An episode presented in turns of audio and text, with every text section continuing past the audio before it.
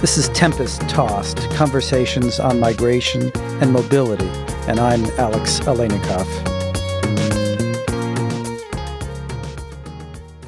This episode, entitled The Last 20 Miles, was conceived, produced, and reported by Annika Hansen with Allison Erickson.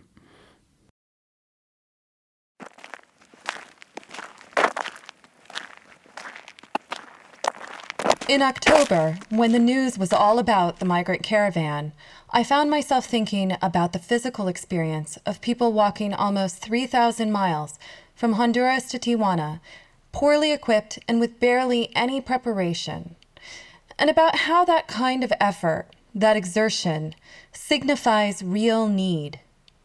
After all, how many of us are willing to walk 3,000 miles, or even jog a few? While the United States is often divided politically, we all have bodies. Can we consider migration from the perspective of our most basic shared physical reality? To find out what we're built for, what risks these journeys pose to migrants, and the preparation necessary for survival, I spoke with an anatomist, an elite endurance athlete, and a forensic anthropologist. First, I visited Dr. Jeffrey Laitman, professor of anatomy and morphology at Mount Sinai School of Medicine, to learn more.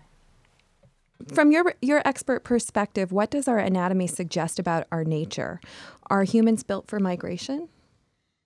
Uh, humans are perfectly built for migration. We have to take a step back and look at what we are now and how we came to be that way. We are an absolutely fascinating animal. We are part of primates, the first. We named it. So we call ourselves the firsts. Whales and maybe cats and others might disagree, mm-hmm. but we control the press. And we've gone through a fascinating evolution. And this evolution has been taking place for millions of years in which things have changed. And one of the things that changed in us was we came from ancestors that were somewhat quadrupedal in nature to those who eventually had one of the great changes to what we call habitual bipedalism. So now, upright walking. Yes, in a habitual way. Mm-hmm. So there are many animals, even relatives, that can uh, intermittently walk on two limbs. Chimps do it on occasion and so on. But we do it all the time. It's our normal mode. Now, this wasn't just Ugg deciding she wanted to stand up on the plains of Africa two million years ago. This was a gradual process. And in this process was enormous refinement and rearrangements of almost every part of our body.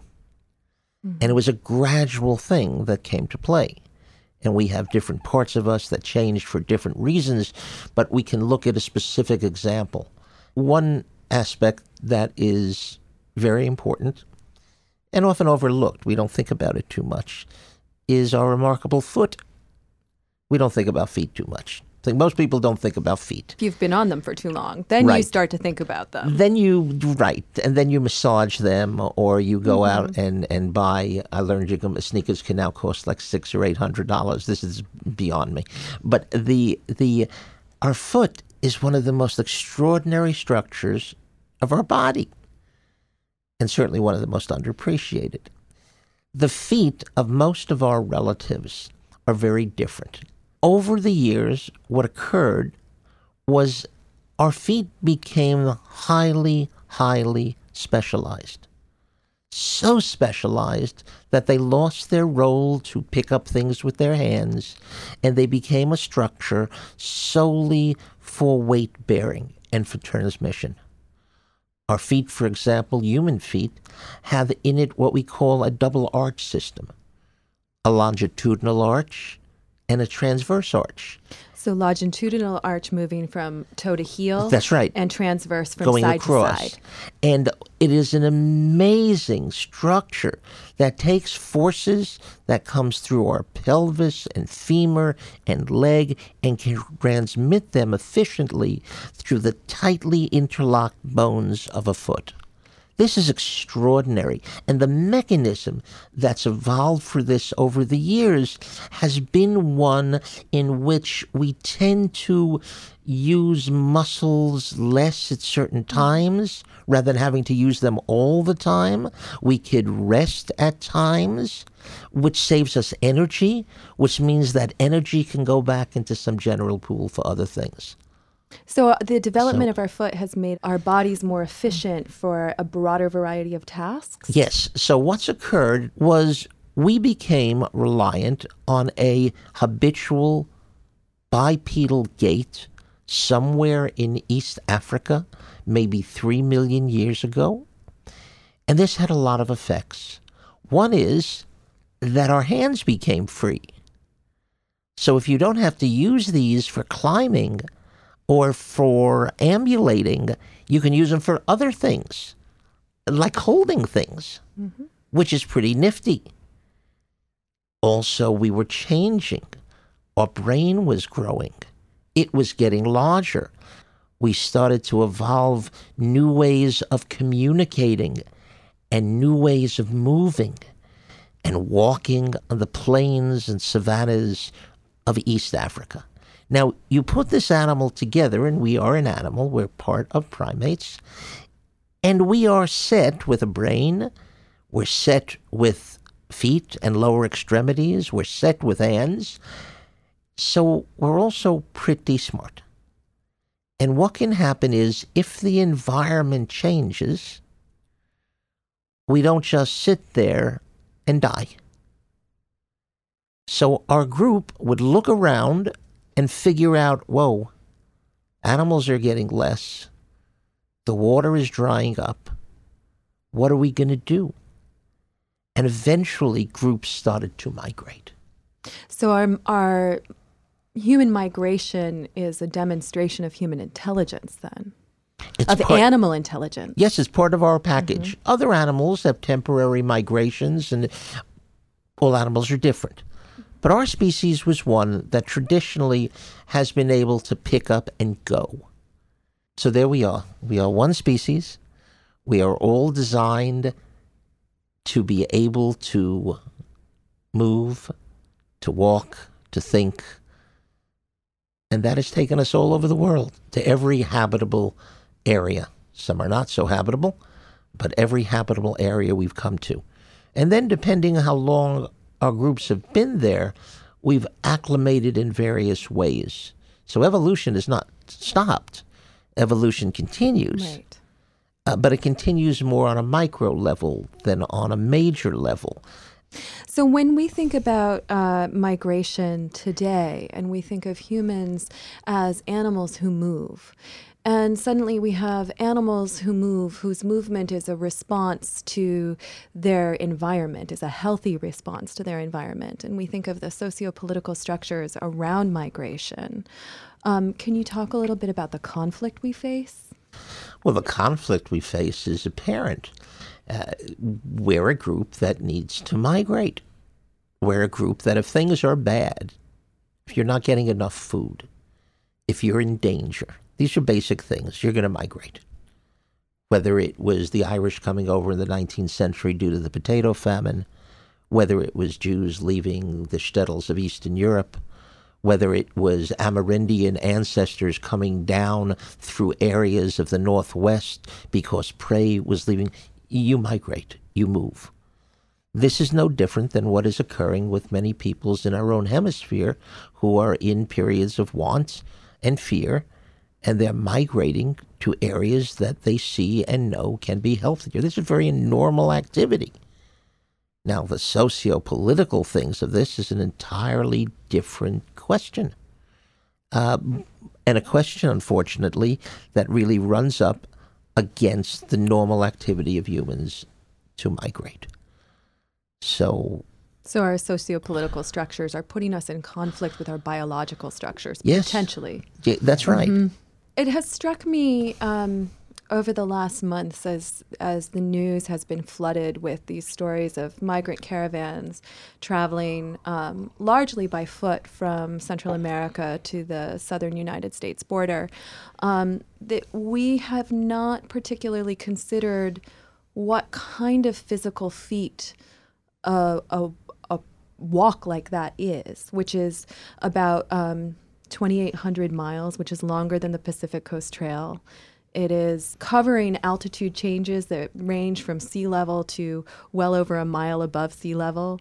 And um, you know these are diverse populations these are these are everything from babies to older folks taking these trips and um, it has made me curious about what we're built for in terms of endurance like this and how we might think about people undertaking such an extraordinary act very few individuals have built for a multi thousand mile trip carrying things in heat uh, I'm sure many die along the way.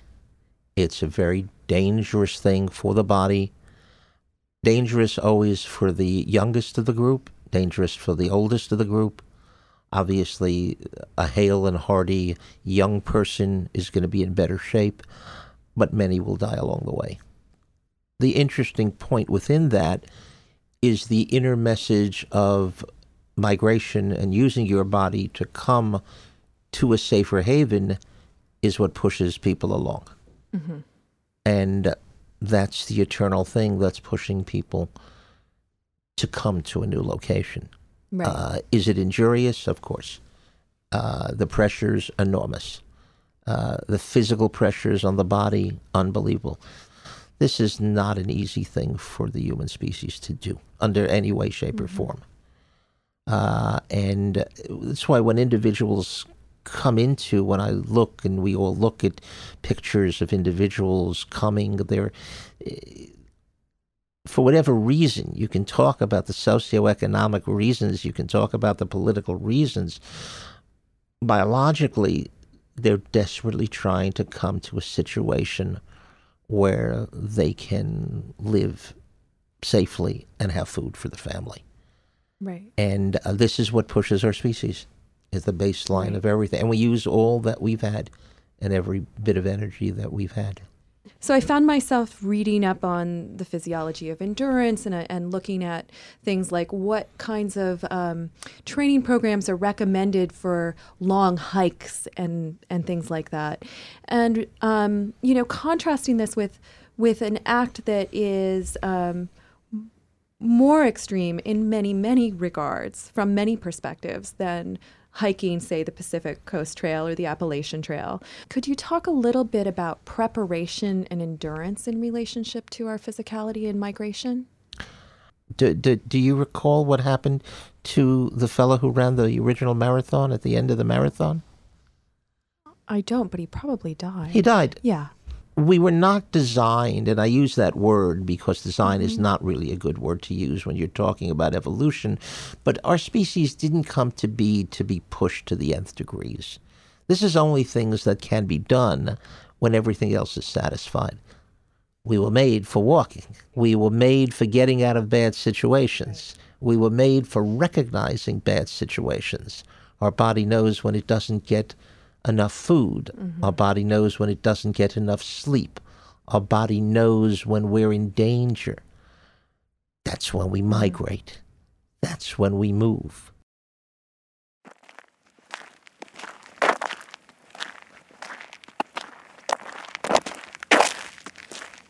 It seems transcontinental migrations by foot have helped define our human bodies and our human cultures, but they're also dangerous.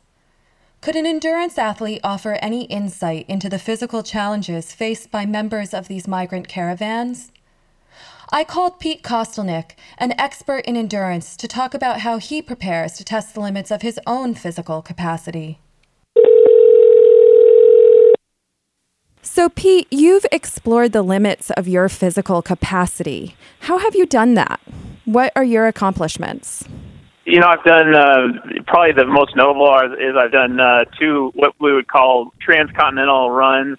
One was in uh, 2016 from San Francisco to New York City, which was about 3,067 miles um, over the course of 42 days. More recently, in 2018, I ran about 5,384 miles from Kenai, Alaska to Key West, Florida over the course of about 100 days. It's so challenging as well when it's if it's warm out. You know, from Alaska to Florida, I was I was pretty lucky with weather, but then in Florida it was in the 80s and 90s most days, and so even if I did have water options every 10 to 15 miles, you know, by the time I covered 15 miles, my water was warm and from the sun beating down on me. So um, that's just an, another layer of complexity. So, what kind of equipment did you bring on that that run from Alaska to Florida? What was in your stroller? Each morning, I would fill up three water bladders that carry about 70 ounces of water. Sometimes I would need more, depending on how long the day would be. I always had a I had a bear canister full of snacks and food uh, to get me through the day. Um, about four pairs of, of changes of clothes, a backup pair of uh, running shoes, and um, some electrical equipment like uh, portable chargers as well uh, on board. So, when you're prepping for these runs and you're putting together this toolkit, uh, how long does it take you to make decisions about what you're going to include, what the weight is that you're going to be either carrying or, or uh, pushing or pulling as you run? For running from Alaska to Florida, it was really uh, over a year of, I guess, passive planning, but then really also you know, five or six months of trial and error with determining what was needed and what wasn't needed um, because you just have such limited space and limited capability of of carrying everything you would want. So that was the you know about half a year of of really detailed planning of what I would take with me. So migrant caravans um, travel as much as 2,800 miles much of it on foot, so a little bit less than your cross country run. And reports have noted that most people are really poorly equipped, wearing flip flops and crocs and covering elevation ranges from sea level to over a mile high. I'm curious, knowing what you know about the body and about endurance, what does it mean for a person to take a trek like that under those conditions? What kinds of steps would you take if you were facing this sort of journey? From your position as an athlete? Yeah, um, you know, I it's I, I wonder, you know, how they eat enough because even if you're just walking, say maybe 10 to 15 miles a day, that you know you're burning about twice as many calories as um, you normally would, and then you're probably having also having to drink over twice as much as you normally would have to. So I mean, figuring out how you're going to keep enough calories in your system uh, to not become malnourished, and then also having enough water, especially cold water, or at least not warm water, would be also a, a, very, a, very difficult thing to overcome, in my opinion. Even with a stroller, a lot of days I was um, ha- having all the water on my stroller. It was sometimes a close call on whether or not I had enough water to get through the entire day.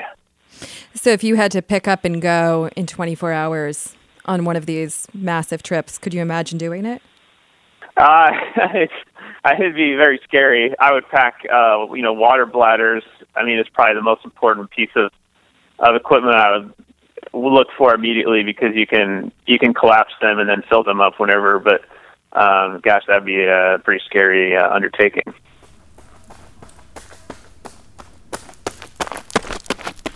The migrant caravan that became the focal point of U.S. news leading up to midterm elections in November 2018 set out from San Pedro Sula, Honduras, and crossed through Guatemala before traveling along the western edge of Mexico to Tijuana, where many sought asylum and entry to the United States. But migrants and migrant caravans choose many different routes through Central America and Mexico, and not all migrants head to a legal port of entry. For years, many have attempted more dangerous crossings, paying smugglers to take them through the Sonoran Desert into Arizona, where demands on the body increase further. I called Dr. Bruce Anderson, a forensic anthropologist in Tucson, Arizona, to learn more about what happens to those who take this path. Thank you for calling the Pima County Office of the Medical Examiner. If you are calling from a law enforcement agency, medical facility, or a funeral home wanting to report a death, please press 1. For all other calls, please press 2. Hey, Annika, how are you? Hi, Bruce. I'm well, thanks. How are you? Pretty good. Great. Thanks so much for making time to speak. So, the Office of the Medical Examiner in Pima County, Arizona, has spent many, many years identifying bodies found in the Sonoran Desert along the southern border with Mexico. Can you describe the desert to us? What are the conditions there? Well, it's a beautiful desert. It, it's not like the Sahara. It's heavily uh, vegetated with uh, native species of mesquite trees and palo verde trees, uh, creosote bushes. Uh, it's just a beautiful place uh, when the temperatures are moderate, 70s, 80s. But in the summertime, uh, let's say between May and September, when the temperatures are going to be between 90 and maybe 110, 115, it can be exceedingly dangerous. And it has taken the lives of somewhere near 3,000 people I mean, over the last 20 years. 3,000 3, dead, some motor vehicle accidents, a very few homicides, but the, the vast majority of the dead are either known to be from uh, heat exhaustion or thought to be from heat exhaustion. Mm-hmm. So, you've developed methods to assist in determining who these people are and where they came from. Who are the people who are dying in the Sonoran Desert? Well, historically, over the last 20 years, almost 90% have been Mexican citizens. And I have to preface that by saying we have only identified two thirds. Mm-hmm. We've identified about 2,000 people out of the 3,000 cases uh, that have come to our jurisdiction. But of those 2,000 or so, uh, nearly 90% are Mexican citizens, and then 2 or 3% are Guatemalans, 2% Salvadorans, Hondurans, and then virtually every other country in the Caribbean or Central America or Northern South America uh, probably has one or two or five deaths over the last uh, 20 years. Is it safe to assume that the majority of these people are attempting to cross the border into the United States? We believe so. We thought we had, and we've been justified in thinking now for 18 some years that we had better characterize or profile an identified body or a bone as more likely an American citizen or more likely a, a foreign national. We term these people that are not American citizens as uh, undocumented border crossers, or UBC for short. Mm-hmm. So, of the 1,000 people that I mentioned earlier that have yet to be identified, we think they're UBCs, and we think when they get identified, they will be foreign national. But uh, this this coding uh, separating out American citizens from foreign nationals it gives the most accurate count uh, that we can think of for the uh, severity of this uh, deadly issue that's uh, affected our office for more than 20 years now. Dr. Laitman talked with us about how humans are migratory creatures, that we are built to move, and especially to move in order to ensure our safety and well being, and how we've, under, we've adapted to undertake extreme acts when necessary, but that walking 3,000 miles on foot really pushes our limits. And I wondered if you could talk a little bit from your perspective about the conditions of the Sonoran Desert and are people adapted to survive exposure to those conditions? Well, um, when you say people, you're talking about Homo sapiens. T- we're talking about us, human beings. So, as a, as a group, on the whole, we are adapted to do these things. Uh, the Arctic was uh, settled by migratory Asians who found their way all the way to Greenland. So we know that humans can migrate through very harsh conditions. But we've always, humans have always had a technological kit with them.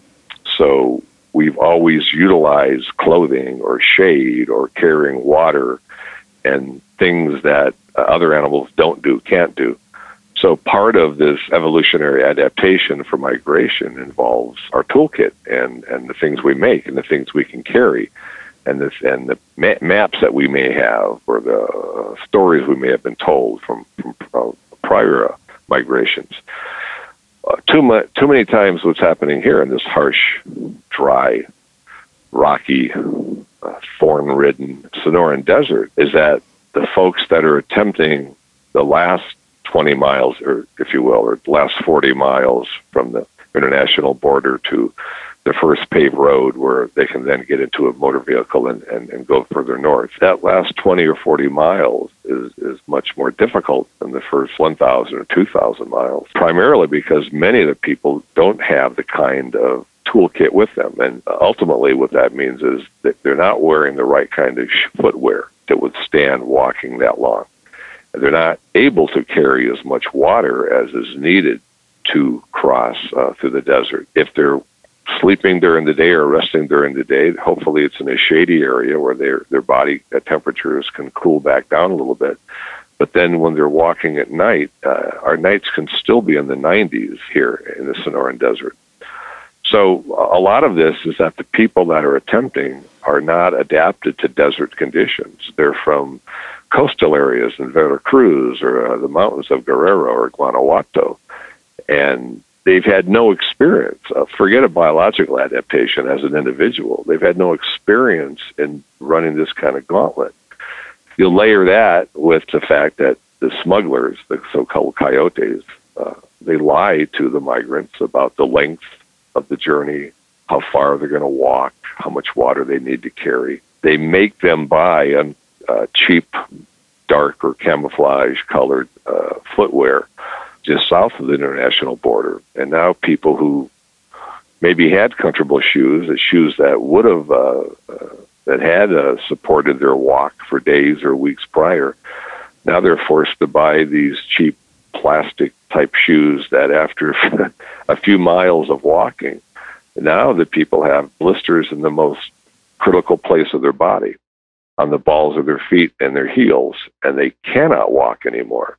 Now that's a recipe for death right there, and we've we have seen that play out too many times what we're seeing so much in news reports is that people are wearing flip flops and Crocs and um, footwear of that kind, packing very lightly. Um, so it's interesting when you talk about a toolkit and the specificity of that toolkit that's required for someone to succeed. Uh, and you just mentioned the fact that this is the end of a long journey for many people and that they're extremely depleted and unprepared for the challenge of the Sonoran Desert. Why do people pass through the Sonoran Desert rather than other places? because they can. U.S. government policy back in the 90s, and this was under Immigration and Natural Services, uh, they created three or four, I guess they call them operations. Uh, they went by the name of Operation Gatekeeper and Operation Hold the Line and Operation, uh, uh, I'm forgetting the third one. But a part of these operations, and, and the, the reason for these operations was to stem the flow of migration in the urban areas in California and Texas and the smaller urban areas on the Arizona Sonora uh, uh, border and make it difficult, more difficult for the smuggling organizations to get uh, to smuggle people across. And what these what this policy did, this INS policy back in the 90s, was to create a what's been termed now by research researchers a funnel effect, which if you're coming north and you can't get across the Rio Grande or you can't get across in San Diego or in Central California because Border Patrol has been uh, uh, uh, patrolling has been increased uh, due to this policy from INS. That has left basically an opening in the Sonoran Desert in Pima County, Arizona, uh, through both county land, uh, federal land, and the Tohono O'odham Nation that has no fence, no natural barriers, or if, if there is a fence, it's a it's a livestock fence to keep cattle from going from one place to another. The U.S. government set set this up, and they there's even position papers that talk about how the Sonoran Desert, because of its harsh, harshness, would would act as a natural deterrent. And I'm paraphrasing here, but one of the papers went on to say, and if people still cross and a few of them die, that will serve to deter even more people. And of course, just the opposite has happened. Uh, that that funneling of everybody out of Mexico towards Pima County, Arizona, where you can easily step across a strand of barbed wire, or or go through an opening uh, where there's not even a gate. Uh, especially on the Tohono O'odham Reservation, where the reservation, the nation, extends uh, into Mexico.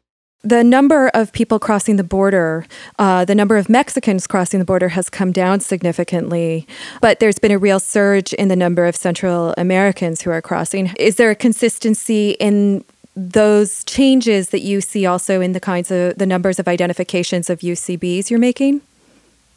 Yeah, we we we've had a a, a noticeable increase percentage wise uh, in the number of Honduran number of people from Honduras and Guatemala.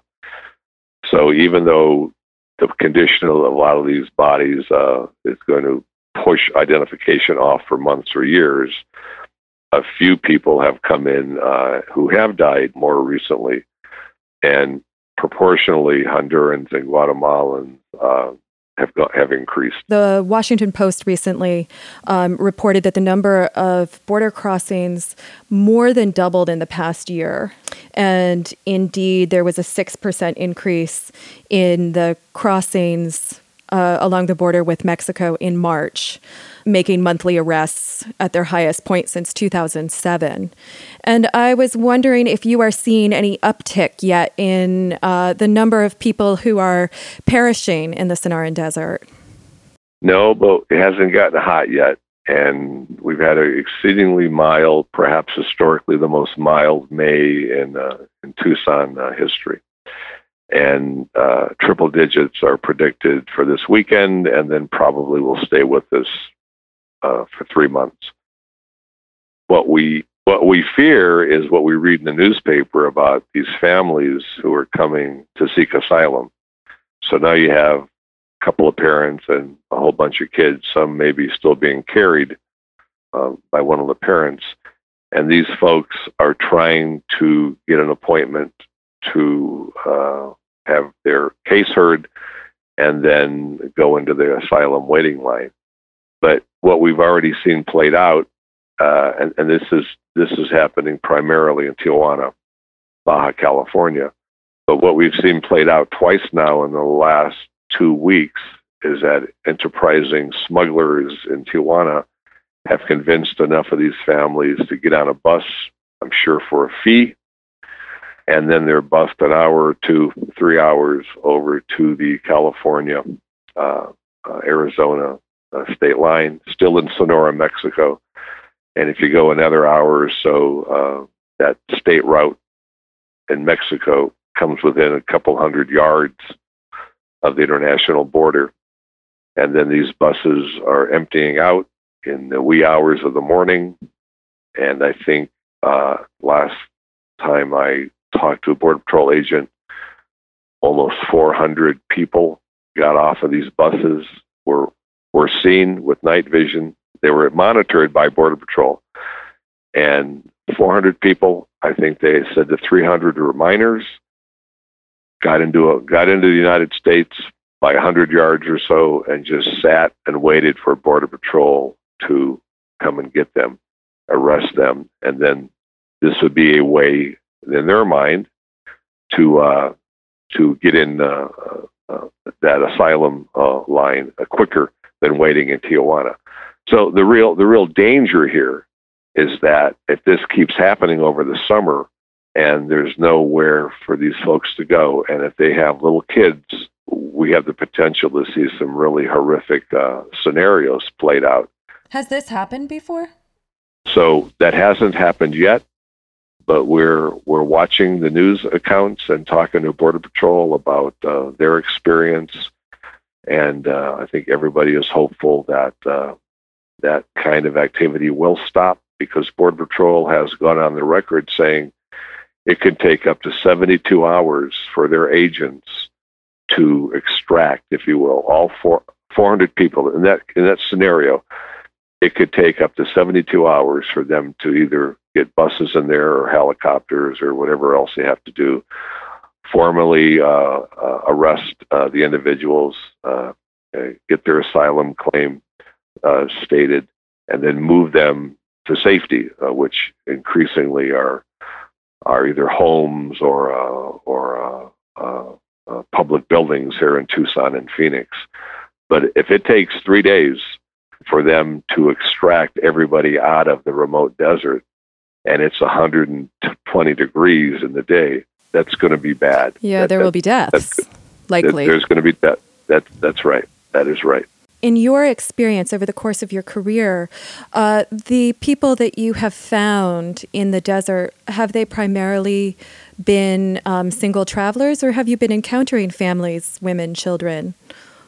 Uh, very, very few families and very few minor deaths. Uh, I think a 13 year old boy uh, is the youngest uh, uh, a desert death. We've had relatives die, but but not not nuclear families. So that's going to be uh, uh, hopefully that never happens. But that's going to uh, uh, that's going to change things up if we start seeing these kinds of uh, group deaths.